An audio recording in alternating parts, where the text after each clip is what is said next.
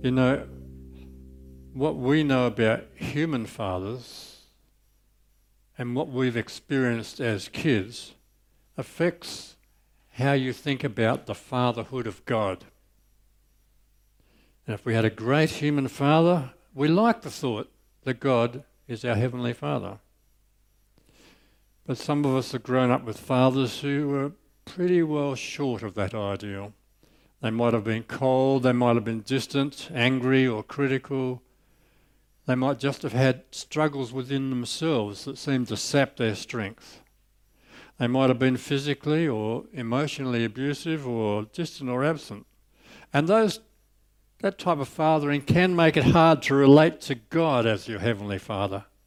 And for some of us, it'll take quite a lot of work because we need to do some important things. We need to overcome the negative feelings about our earthly fathers and distinguish between that earthly father and the Heavenly Father and not confuse the two, so that we can come to very deeply understand that everything that we yearn for in our earthly father is found in our Heavenly Father. And some of us might need to find what King David wrote about in Psalm 27 verse 10. When my father and my mother forsake me, then the Lord will take care of me. And the Lord will take care of me. But although some have more work to do than others in order to understand the perfect fathering of God, the fact is that all of us have some work to do, because there wouldn't be a person in this room who had a perfect father. And we shouldn't underestimate how important it is to sift out the differences here so that we can come to a proper understanding of our Heavenly Father. The author and theologian J.I. Packer wrote, "If you want to judge how well a person understands Christianity, find out how much he makes of the thought of being God's child and having God as his Father." If that's not the thought that prompts and controls his worship and his prayers and his whole outlook on life, it means he doesn't understand Christianity very well at all. Because correctly and deeply understanding the father-to-child relationship with God can give you a profound sense of being loved. Everett Fulham was a missionary to a remote tribe in Nigeria, and he talked about what one of the local Nigerians told him. And this guy said, "Beyond this universe stands one God, not a great number of warring spirits as we'd believed, but one God. And that God loves me." And I believe we all should share in the wonder of that. The fact that this man felt and knew that the God of the universe loves me. And so today we're going to take a relaxed walk through a number of Bible passages about the fatherhood of God, so that we can get as good an understanding as possible about what our Heavenly Father is like.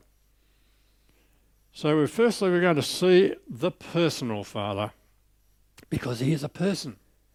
He wants to relate to us, and he wants to relate to us as any father would with any child.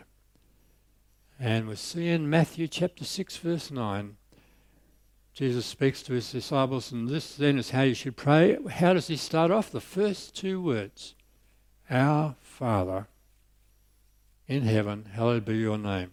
Our Father.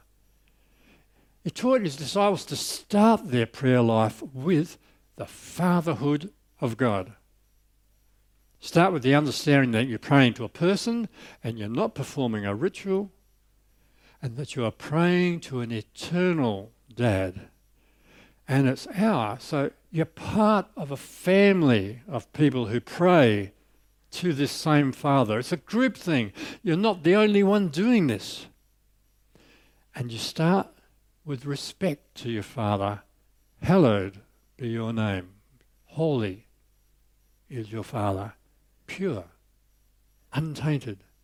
Our Father is someone blindingly and awesomely clothed in unapproachable light, who has made a way for us to communicate with him through praying. John chapter 20, verse 17, Jesus said, "Don't hold on to me, for I have not yet ascended to the Father. Go instead to my brothers and tell them, I am ascending to my Father and your Father, to my God and your God." My Father, my God, your Father, your God. That's the amazing personal connection of being a family member with Jesus. The pervasive Father. Pervasive means everywhere. Ephesians 4:6. One God and Father of all, who is over all and through all and in all. It's one God and Father. It's not a tribe where you have lots of dads and uncles and aunties. There's an exclusivity about our Father. There's only one of him. And he's over all like an umbrella which protects us from the rain. We are under the umbrella of God's protection. You know, as kids, we cherish the strength of our Father, that protection, that sense of security. And the Father God, it says in this verse, has our eternity protected. He's executing a master plan throughout human history to save as many people as possible because he is over all. The plan will not fail. No matter how bad life may look, God will win. And we will be there in the victory parade with him one day. For God is over all. Through all and in all, that just fleshes out this pervasive capacity to be master of all, to be intimately connected with it all, pervasively, everywhere, in it all. You know, people who don't want to believe in God just don't realise this pervasiveness of God. They don't understand how much of their life is sustained by God. And they're like the child who argues with dad and stomps off to the bedroom. But then eventually they have to come out for food, don't they? And they don't realise that they actually depended upon dad for the room that they came out of, for the bed in the room, for the toys in the room, for his education, his allowance, his healthcare, his clothes, his iPad, his bikes. And people don't realise they've received for free a planet, an atmosphere, life, plants that grow and reproduce for food, amazingly intricate body.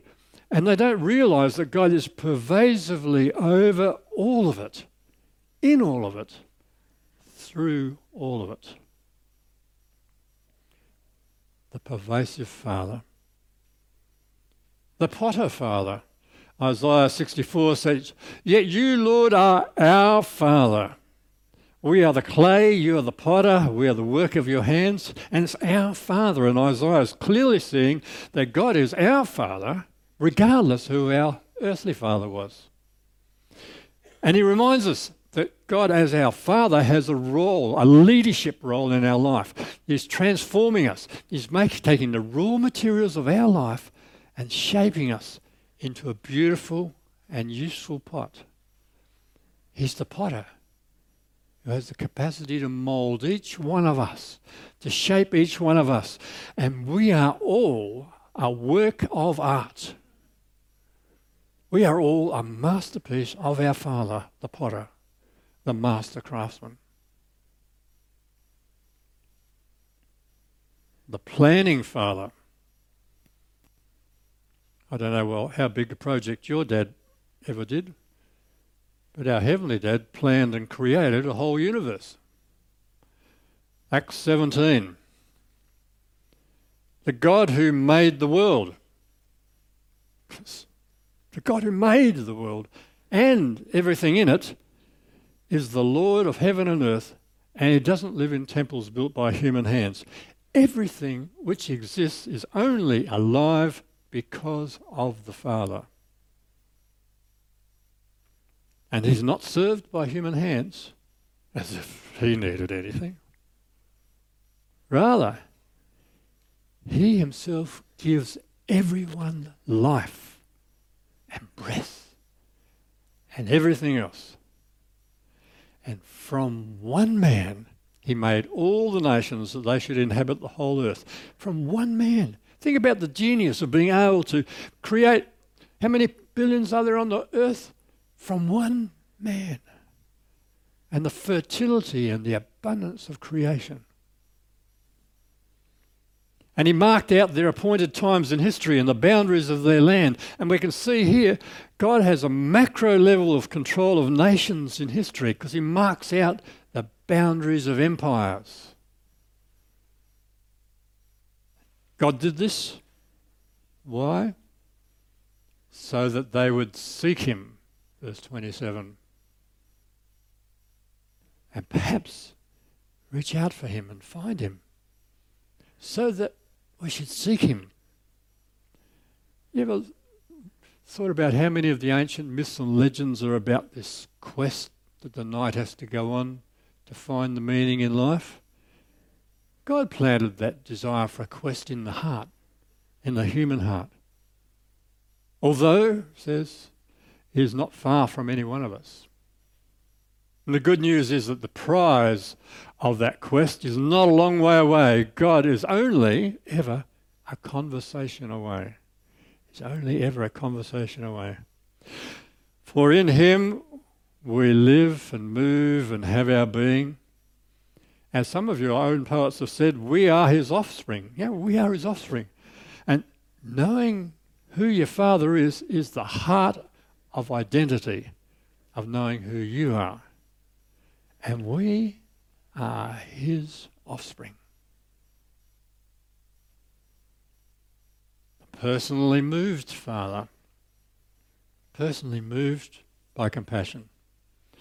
Psalm 103 says, as a father has compassion on his children, so the Lord has compassion on those who fear him. And here's a lovely little visual version of that. Just as a father has compassion on his children, so the Lord has compassion on those who fear him. And if we want that confirmed from the New Testament, we're looking to 2 Corinthians chapter 1. Praise be to the God and Father of our Lord Jesus Christ, the Father of compassion and the God of all comfort. Just that little phrase, all comfort. People are trying to comfort themselves all the time with things that only give partial comfort. Where is the place of all comfort? In the Lord, our Father, our eternal Heavenly Father. The Protector Father. Psalm 68 verse 5, a father to the fatherless, a defender of widows, is God in his holy dwelling. You know, good fathering extends beyond your immediate family to those around who need it. He defends widows, and it's a holy dwelling. God is in his holy dwelling. His protection, the protective father, comes from a holy place. It doesn't come from personal selfish agendas or hidden motives so that people will look, say, oh, how good you are. Comes from a holy, pure place. That's our protector, Father. And John 17, verse 11, I will remain in the world no longer, but they are still in the world, and I'm coming to you. And then this prayer, Holy Father, protect them by the power of your name, the name you gave me, so that they may be one as we are one. Protect them by the power of your name. You see, there's power in a name. For a name identifies a position, and with a position comes the authority to act in prescribed situations. If someone speaks to you and their name is policeman, it's a lot different from someone who speaks to you and their name is next door neighbour. And the purpose of God's protection so they may be one. The authority of the name leads to a healthy community, a wholesome, united family. The providing Father, Matthew 6:26, look at the birds of the air. They don't sow or reap or store away in barns, and yet their heavenly Father feeds them. And are you not much more valuable than they? See, God provides for things that nobody else is worrying about. No one's got their eye on or is concerned about. And he does it with substance, in a substantive way, not just with words. It has power, it has grunt.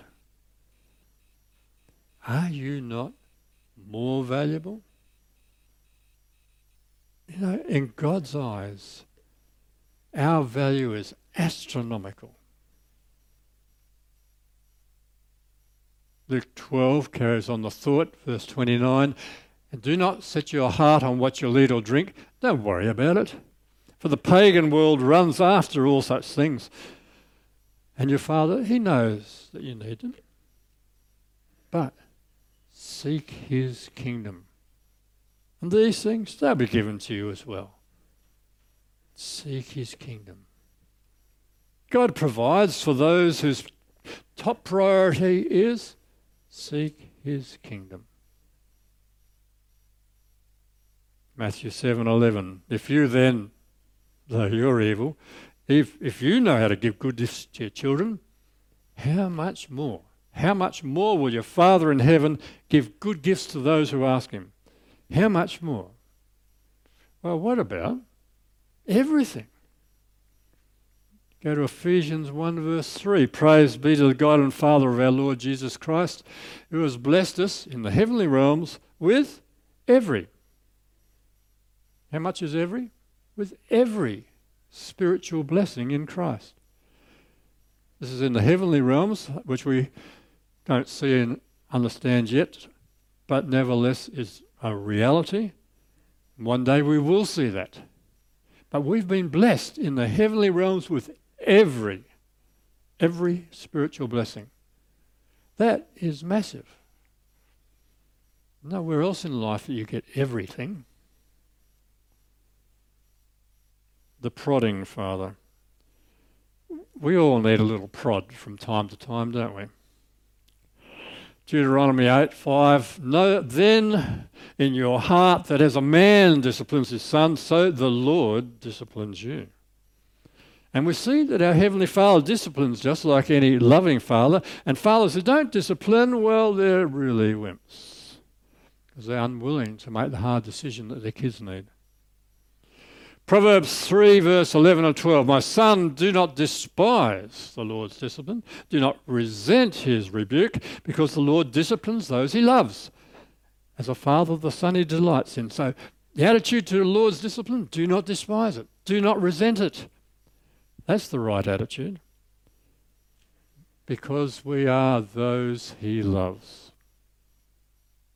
And you know, people who really care about you will sometimes say the hard things. The persevering Father.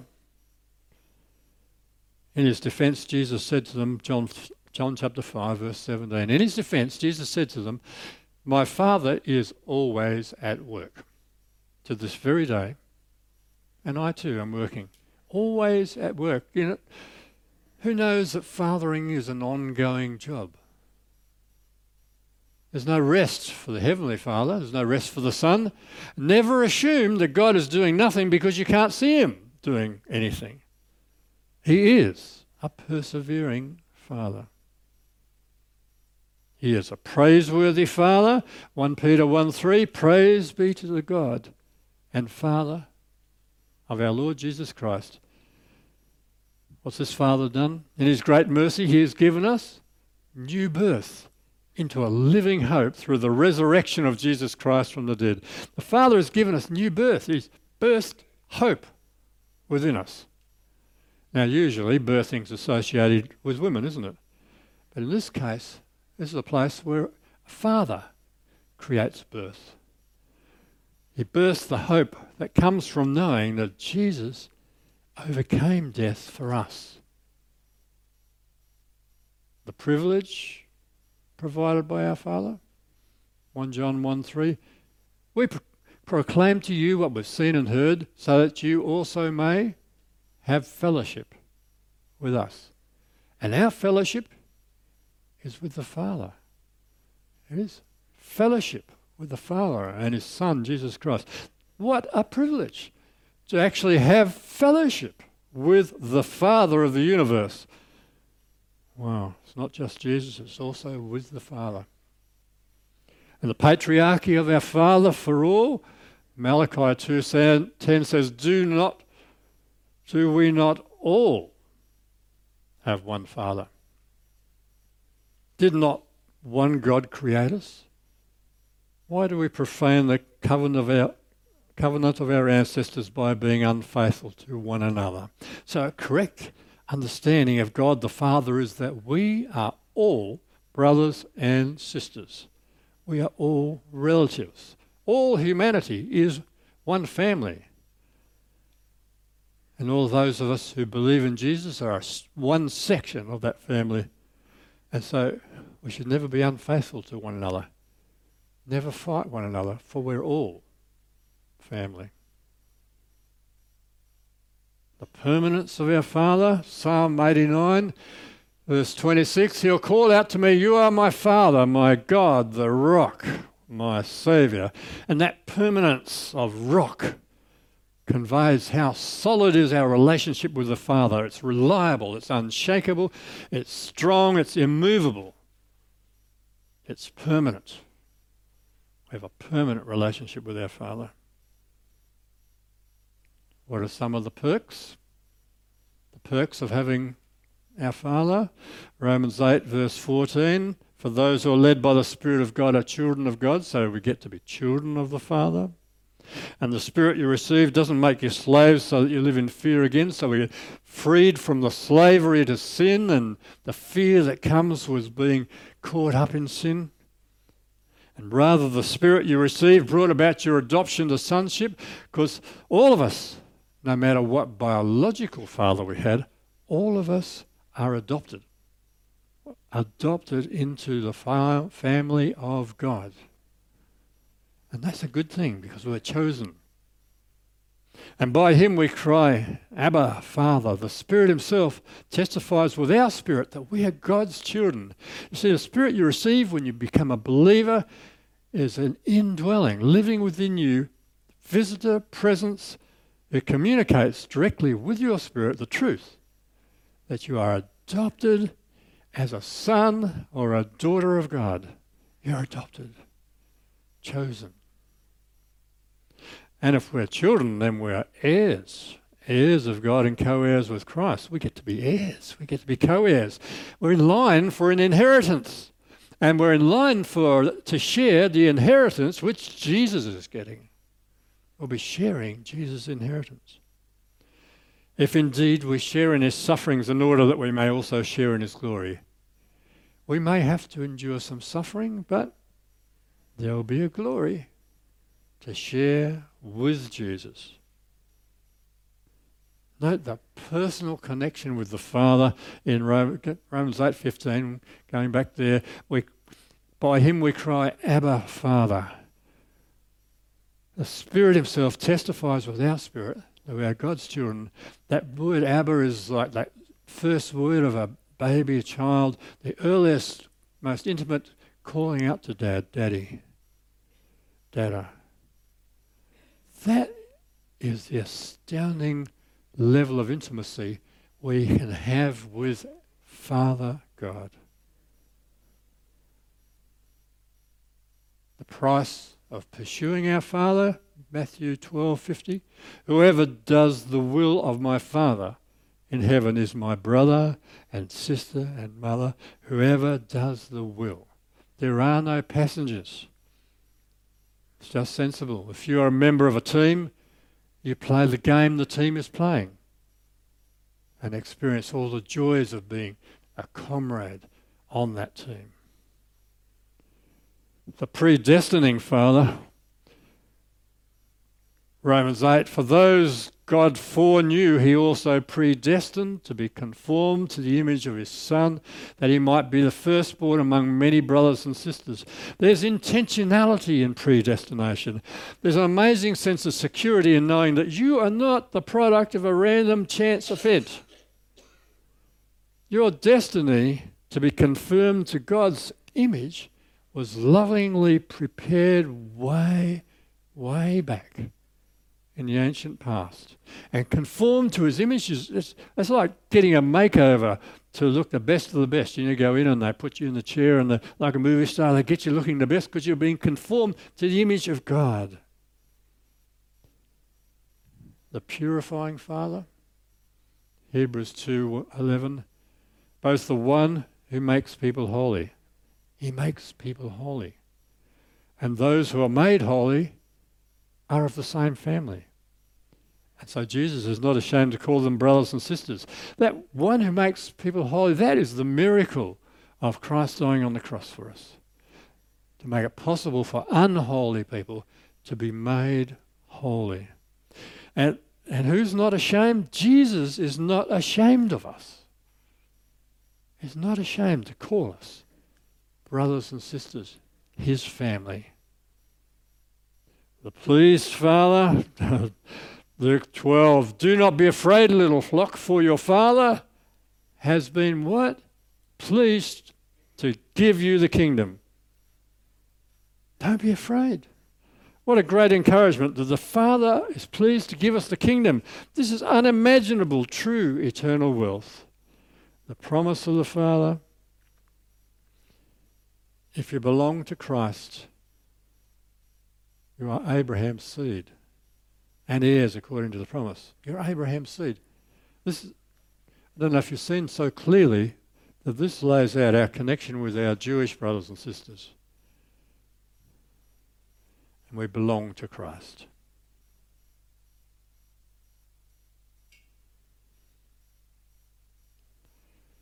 We have more, but I'll finish with a story. There was a professor vacationing in Gatlinburg, Tennessee, eating breakfast at a restaurant. And he's a professor, so he's a busy guy, so he's hoping to get a nice, quiet breakfast somewhere.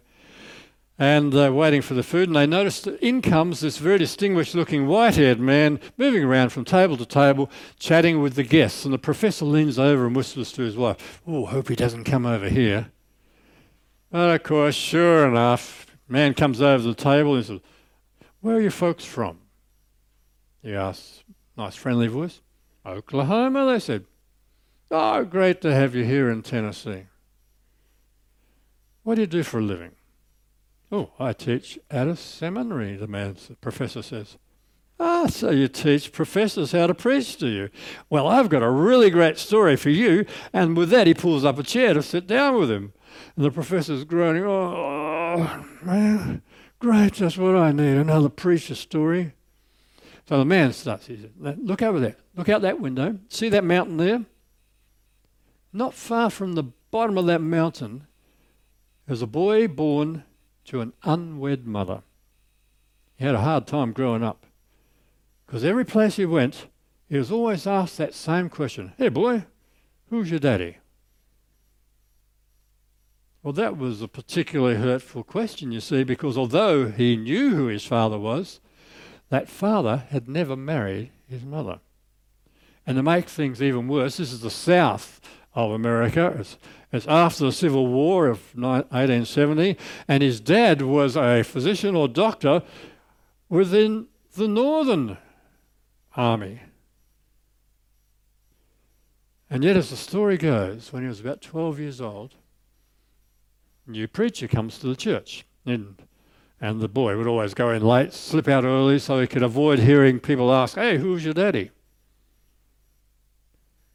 But one day the preacher said that benediction so fast that he got caught and he had to walk out with the crowd. And just about the time he got to the back door, the new preacher, not knowing anything about him, puts out his hand, put his hand on his shoulder, "Hey son, who's your daddy?" And the whole church got deathly quiet, and he could feel every eye looking at him. because finally they were going to find out who is his daddy. And the new preacher, oh, God is good, the Holy Spirit just gave him the discernment, and he looks at the scared little boy, trying not to answer it, and he says, "Wait a minute. I know who you are. I see the family resemblance now. You are a child of God." And with that, he patted the boy on the shoulder and said, "Boy, you've got a great inheritance. Go and claim it." And the boy smiled for the first time in a long time and walked out that door a changed person, never the same again. Whenever anybody asked him, "Who's your daddy?" he just said, "I am a child of God." So the distinguished gentleman got up from the table and said, "Isn't that a great story?" And the professor said, well, yeah, actually it is a great story. And as the man turned around to leave, he said, "Being told I was one of God's children changed everything." And he walked away. And the professor's just stunned there. And he calls the waitress over and says, "Hey, who was that man who just left, who was sitting at our table?" And the waitress grinned at him and said, "Of course, everybody knows him. That's Ben Hooper. He's the former governor of Tennessee." Knowing your Heavenly Father is to know everything you need. Let's pray. Knowing you as our Father, Lord, is to know all we need. What an amazing Father. What an amazing Father. We pause and say, forgive us for not understanding that you're in all and through all. And you've set up the whole universe that we might say, "Lord, forgive me my sins. Be my Saviour, be my Father." So if you need to do business with God in this moment, turn to him and say, "I believe you are my Father." And when we know that we are a child of God, we know everything we need to know.